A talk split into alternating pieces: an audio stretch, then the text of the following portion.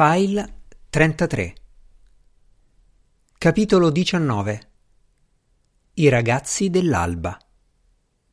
Febbraio 1808 Curiosamente nessuno notò che la strana malattia che aveva colpito Lady Paul era la stessa che affliggeva Stephen Black, il quale si lamentava, come la sua padrona, di avere freddo e di sentirsi stanco, sfinito, e che, nelle rare occasioni in cui uno dei due parlava, lo faceva con voce fievole. Ma forse non era poi tanto curioso. Il diverso stile di vita di una dama e di un maggiordomo tende a oscurare le eventuali somiglianze nella loro situazione. Un maggiordomo ha un lavoro da fare e deve farlo, e a differenza di Lady Paul, infatti, a Stephen Black non era concesso stare in ozio seduto accanto alla finestra un'ora dopo l'altra senza aprire bocca. In Stephen, sintomi che erano elevati a dignità di malattia in Lady Paul non venivano presi in considerazione se non come segno di abbattimento di spirito. John Longridge, il cuoco di Harley Street, soffriva di quell'abbattimento da più di trent'anni e fu pronto ad accogliere Stephen nella confraternita della malinconia. Pareva contento, pover'uomo, di avere un compagno di lamenti. La sera, quando Stephen sedeva al tavolo della cucina con la testa fra le mani, John Longridge si metteva all'altro capo della tavola e cominciava a commiserarlo. Vi compiango, signore, davvero. La malinconia, signor Black, è il peggiore tormento che si possa avere. Qualche volta mi sembra che tutta Londra sia come una grande purea di piselli freddi, sia come colore sia come consistenza. Vedo la gente con la faccia di purea di piselli fredda che cammina per le strade di purea di piselli. Oi oi, come sto male allora. Perfino il sole in cielo è freddo e verdastro e puresco e non riesce a scaldarmi. Avete spesso freddo, signore? John Longridge posava una mano su quella di Stephen. Ah, signor Black, signore, siete gelido come un morto. Stephen aveva l'impressione di essere sonnambulo. Non viveva più, sognava soltanto. Sognava la casa di Harley Street e gli altri servitori. Sognava il lavoro, gli amici, la signora Brandy. Talvolta sognava cose stranissime, cose che, sapeva in qualche piccola, fredda, remota parte di sé, non avrebbero dovuto esserci. Gli capitava di camminare lungo un corridoio o di salire le scale nella casa di Harley Street e, girando il capo, vedeva altri corridoi e altre scale che conducevano altrove, corridoi e scale che non appartenevano a quella casa. Era come se Harley Street fosse finita dentro un edificio molto più grande e più antico. Quei corridoi avevano il soffitto a volte di pietra ed erano bui, pieni di polvere. Gradini e pavimenti erano così consunti e sconnessi che sembravano più opera della natura che dell'architettura. Ma la cosa più strana di tutte in quegli androni spettrali era che Stephen li trovava familiari non capiva perché o come, ma si sorprendeva a pensare. Sì, proprio dietro quell'angolo c'è l'armeria orientale. Oppure quella scala porta alla torre dello sbudellatore. Ogni volta che vedeva quegli ambienti, o come accadeva ogni tanto, ne avvertiva la presenza senza realmente percepirli, si sentiva un po' più energico, un po' più simile allo Stephen di un tempo qualsiasi fosse la parte del suo essere che si era congelata, l'anima, il cuore, si scongelava sia pure di un filo e il pensiero, la curiosità, le emozioni ricominciavano a pulsare dentro di lui. Ma per il resto nulla lo divertiva, nulla lo soddisfaceva. Tutto era tenebra, vuoto, eco e polvere. Talvolta il suo spirito inquieto lo spingeva a vagare a lungo, da solo, per le strade invernali di Mayfair e di Piccadilly. In una sera così, verso la fine di febbraio, si ritrovò davanti al Wartons in Oxford Street. Conosceva bene quel posto. La stanza al piano superiore era luogo di riunione dei ragazzi dell'Alba, un club di valletti delle grandi famiglie di Londra. Uno dei membri importanti era il valletto di Lord Casterreat. un altro il cocchiere del duca di Portland e un altro ancora era Stephen. I ragazzi dell'alba si riunivano il terzo martedì del mese e godevano degli stessi piaceri dei membri degli altri club di Londra. Bevevano e mangiavano, giocavano d'azzardo, parlavano di politica e spettegolavano sulle loro padrone. Le altre sere del mese i ragazzi dell'alba che si trovavano a essere liberi avevano l'abitudine di rifugiarsi nella saletta superiore del Whartons per rincuorare lo spirito in compagnia dei colleghi. Stephen entrò e salì le scale. Il locale era simile ad altri del genere sparsi per la città, fumoso e impregnato dell'odore di tabacco, come sono per solito quelli frequentati dalla metà maschile della società. Le pareti erano rivestite di legno scuro e divisori dello stesso materiale creavano piccoli vani dove i clienti potevano sentirsi a proprio agio in un piccolo mondo di legno tutto loro. Il pavimento era mantenuto piacevolmente pulito grazie alla segatura cambiata ogni giorno. Tovaglie bianche coprivano i tavoli e le lampade a olio erano sempre pulite, con gli stoppini ben regolati. Stephen sedette in uno di quegli scomparti e ordinò un bicchiere di porto che si accinse a contemplare cupo. Ogni volta che un membro del club gli passava accanto, si fermava per rivolgergli la parola e Stephen ricambiava il saluto alzando la mano in un gesto fiacco, ma quella sera non si prese nemmeno la briga di rispondere. La cosa si era ripetuta oh, eh, due o tre volte quando Stephen all'improvviso udì qualcuno bisbigliargli distintamente. Avete fatto benissimo a non prestare attenzione a questa gente, perché in fin dei conti sono soltanto servi e uomini di fatica, no? e quando con il mio aiuto sarete elevato al posto che vi spetta, proprio al vertice della nobiltà e della grandezza, vi sarà di grande conforto ricordare di aver disprezzato la loro amicizia. Era stato solo un sussurro, eppure Stephen lo aveva udito benissimo, nonostante il chiasso delle voci e delle risate dei membri del club e degli altri avventori.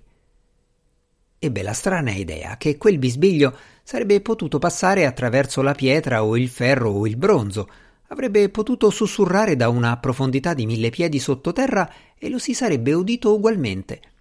Avrebbe potuto frantumare pietre preziose e portare con sé la follia. Gli parve una cosa tanto straordinaria che per un momento fu risvegliato dal suo letargo. Preso da una viva curiosità di sapere chi avesse parlato, si guardò intorno ma non vide nessuno che gli fosse sconosciuto. Così si sporse a guardare nel vano accanto al suo. Vi si trovava un essere d'aspetto curiosissimo che pareva perfettamente a suo agio, in piedi sul tavolo, affacciato al divisorio di legno, le braccia appoggiate sul bordo. Non mancavano nella sua persona i tratti notevoli, ma il principale era la massa di capelli d'argento, rilucenti e soffici come la lanugine del cardo. Strizzò l'occhio a Stephen, poi uscì dal proprio vano e andò a sedere nel suo.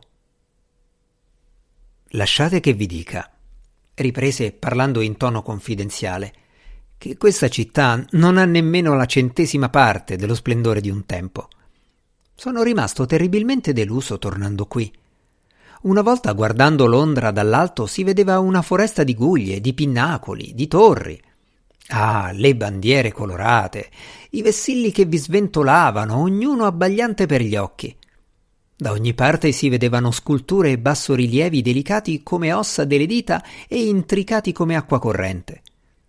Le case erano adorne di draghi di pietra, di grifoni, di leoni, a simboleggiare la saggezza, il coraggio e la ferocia degli occupanti, mentre nei giardini di quelle stesse case si potevano trovare dragoni, grifoni e leoni in carne e ossa, rinchiusi in gabbie robuste.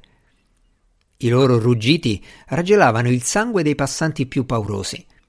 In ogni chiesa era sepolto un santo che sfornava miracoli di continuo a richiesta del popolino, ogni santo confinato in un cofano d'avorio, a sua volta nascosto in una bara ricoperta di gemme, esposta alla vista in una magnifica edicola d'oro e d'argento che brillava giorno e notte alla luce di migliaia di candele di cera. Ogni giorno una splendida processione celebrava l'uno o l'altro di quei santi benedetti e la fama di Londra si diffondeva da un mondo all'altro. Naturalmente allora gli abitanti di Londra venivano da me a chiedere consigli sul modo di costruire le chiese, di sistemare i giardini, di decorare le case. Se erano rispettosi nel presentare le loro petizioni, in genere davo buoni consigli. Ah, sì, quando Londra doveva a me il suo aspetto, era bella, nobile, senza pari. Ma ora. Fece un gesto eloquente, come se avesse appallottolato la città nella mano e l'avesse gettata via. Che aria da stupido avete quando mi guardate così. Io mi sono preso la briga di farvi visita e voi ve ne state lì seduto con l'aria mesta e la bocca spalancata. Siete sorpreso di vedermi, certo, ma non è una buona ragione per dimenticare le buone maniere. Ovviamente, soggiunse nel tono di chi fa una grande concessione, gli inglesi in mia presenza sono sempre più che sbalorditi. Questo è del tutto naturale, ma voi e io siamo così amici che pensavo di ricevere un'accoglienza ben migliore. Ci siamo già conosciuti, signore? Domandò Stephen stupefatto. Vi ho sognato, certo. Ho sognato che voi e io eravamo in una dimora immensa con corridoi interminabili, pieni di polvere. Ci siamo già conosciuti, signore? gli fece il verso l'individuo dai capelli lanuginosi. Ma senti che sciocchezza! Come se non avessimo partecipato alle stesse feste, agli stessi balli e ricevimenti tutte le sere per settimane di fila. Sì, nei miei sogni. Non avrei mai detto che voi foste così tardo di comprendonio. Senza speranza non è un sogno. È la più antica e la più bella delle mie numerose dimore. È vera come Carlton House, molto di più, anzi. Gran parte del futuro mi è noto e vi dico che tra vent'anni Carlton House sarà rasa al suolo e che la stessa Londra durerà, oh, nemmeno altri duemila anni, mentre senza speranza resterà in piedi fino alla prossima era del mondo. Parve ridicolmente compiaciuto all'idea e in verità occorre dire che per natura mostrava un estremo compiacimento di sé. No, non è un sogno. Voi siete solo sotto l'effetto di un incantesimo che vi porta tutte le notti a senza speranza per partecipare alle nostre baldorie fatate. Stephen fissò il gentiluomo senza capire. Poi, ricordando che doveva dire qualcosa se non voleva essere tacciato di scortesia, fece appello a tutta la sua vivacità di spirito e balbettò E, e questo incantesimo lo avete fatto voi, signore? Ma è ovvio, era chiaro, dall'aria soddisfatta di sé con cui parlava, che l'uomo dai capelli lanuginosi riteneva di aver fatto a Stephen il più grande dei favori con quell'incantesimo. Stephen lo ringraziò educatamente. Anche se, soggiunse, non riesco a immaginare come io possa aver meritato tanta gentilezza da parte vostra. In verità credo di non meritarla affatto. Ah! esclamò l'altro estasiato. Le vostre maniere sono perfette, Stephen Black. Potreste insegnare ai superbi inglesi una o due cosette a proposito del rispetto dovuto alle persone di qualità. Alla fine la vostra perfetta educazione vi porterà fortuna. E quelle ghinee d'oro nella cassa della signora Brandy erano opera vostra anche quelle? Oh, l'avete capito soltanto ora? Ma pensate a quanto sono stato intelligente. Ricordando ciò che mi avevate detto, come voi siate circondato notte e giorno da nemici che vi vogliono male, ho fatto avere il denaro a una persona che vi è amica. Così, quando voi e lei vi sposerete, il denaro sarà vostro. Come avete. Stephen si interruppe. Chiaramente non vi era zona della sua vita che quel gentiluomo non conoscesse e nulla in cui non si sentisse autorizzato a intromettersi. Ma siete in errore a proposito di nemici, disse. Io non ne ho. Mio caro Stephen, esclamò l'altro assai divertito, ma certo che avete nemici.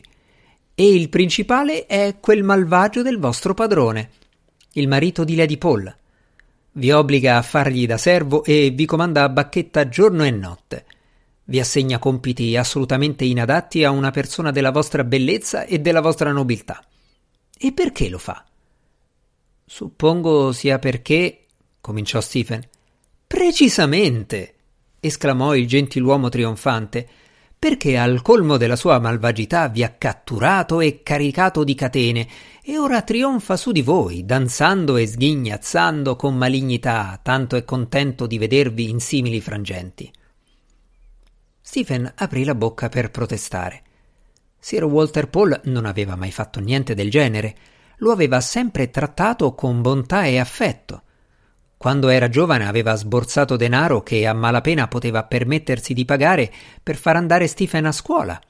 E in seguito, quando Sir Walter era ancora più povero, avevano spesso condiviso lo stesso cibo e lo stesso fuoco. Quanto a trionfare sui suoi nemici, spesso Stephen gli aveva visto una smorfia di soddisfazione quando credeva di aver messo a segno un colpo ai suoi oppositori politici ma non lo aveva mai visto saltare di qua e di là sghignazzando malvagiamente. Stephen stava per obiettare queste cose quando il suono della parola catene parve trapassarlo da parte a parte come una saetta silenziosa. All'improvviso con la fantasia vide un luogo tenebroso, terribile, un luogo di orrore, caldo, fetido, soffocante. Intravide ombre muoversi nell'oscurità, uno stridere metallico di pesanti catene di ferro. Non aveva la minima idea di che cosa significasse quell'immagine, né da dove provenisse. Non pensava che potesse trattarsi di un ricordo. Certamente non era mai stato in quel luogo, no? Se mai dovesse scoprire che tutte le notti voi e Lady Paul gli sfuggite per essere felici a casa mia, beh, si farebbe prendere dalle convulsioni per la gelosia e oso dire che cercherebbe di uccidervi tutti e due. Ma non temete, mio caro, caro Stephen, farò in modo che non lo scopra mai. Oh, come detesto la gente così egoista. Io so che significa essere disprezzati e guardati dall'alto in basso dai superbi inglesi e costretti a eseguire incarichi incompatibili con la propria dignità e non sopporto che la stessa sorte tocchi anche a voi. Il gentiluomo fece una pausa per sfiorare la guancia e la fronte di Stephen con le dita bianche e gelide. Stephen avvertì una stranissima sensazione sulla pelle. Non potete sapere quale vivo interesse provi per voi e come sia ansioso di rendervi un ultimo servizio. Ecco perché ho concepito un piano per farvi re nei regni fatati. Io. io. vi domando scusa, signore, stavo pensando ad altro. Re, avete detto? No, signore, non potrei fare il re. È solo la grande benevolenza che avete per me a farvelo credere possibile. Inoltre temo che i regni fatati non siano proprio adatti a me. Fin da quando ho visitato la vostra dimora la prima volta mi sono sentito intontito e pesante. Sono stanco mattina, pomeriggio e sera e la vita mi è di peso. Molto probabilmente la colpa è tutta mia, ma forse i mortali non sono fatti per le beatitudini magiche. Oh, tutto questo è dovuto alla tristezza che provate quando confrontate lo squallore dell'Inghilterra con la vita deliziosa che si conduce nel mio castello, dove si balla sempre e si festeggia e tutti sono vestiti nei loro abiti migliori. Immagino che abbiate ragione, signore, e tuttavia, se voleste avere la bontà di liberarmi da questo incantesimo, ve ne sarei immensamente grato. Oh, è assolutamente impossibile, dichiarò il gentiluomo. Non sapete che le mie belle sorelle e cugine, per ognuna delle quali posso dire che sovrani si sono uccisi a vicenda e imperi sono crollati, non sapete che tutte litigano fra loro su chi sarà la vostra prossima compagna di ballo? E che direbbero se annunciassi che non tornerete più a senza speranza? Perché tra le molte mie virtù sono un fratello e un cugino premuroso e cerco sempre di compiacere le signore della mia casa quando posso. E quanto a rifiutarvi di essere un re, Vi assicuro che non c'è niente di più piacevole di vedere che tutti si inchinano a voi e vi chiamano con ogni sorta di titoli altisonanti. Riprese poi le lodi smodate dell'avvenenza di Stephen, del suo contegno dignitoso e della sua eleganza nel ballo, tutte cose che sembrava ritenere i requisiti più importanti per il mestiere di re nei regni fatati, tanto che cominciò a ragionare su quale regno fosse migliore per Stephen. Fortuna immensa è un bel luogo, con foreste fitte, impenetrabili, montagne solitarie e mari impossibili da attraversare. Ha il vantaggio di essere senza un sovrano in questo momento, però ha lo svantaggio di avere già 26 pretendenti al trono e piombereste nel bel mezzo di una guerra civile. Non credo che vi attirerebbe, non è vero? Poi ci sarebbe il ducato pietà di me L'attuale duca non ha nessuno che possa dirsi suo amico. Oh, ma io non sopporterei che un mio amico fosse sovrano di un misero buco come il ducato pietà di me.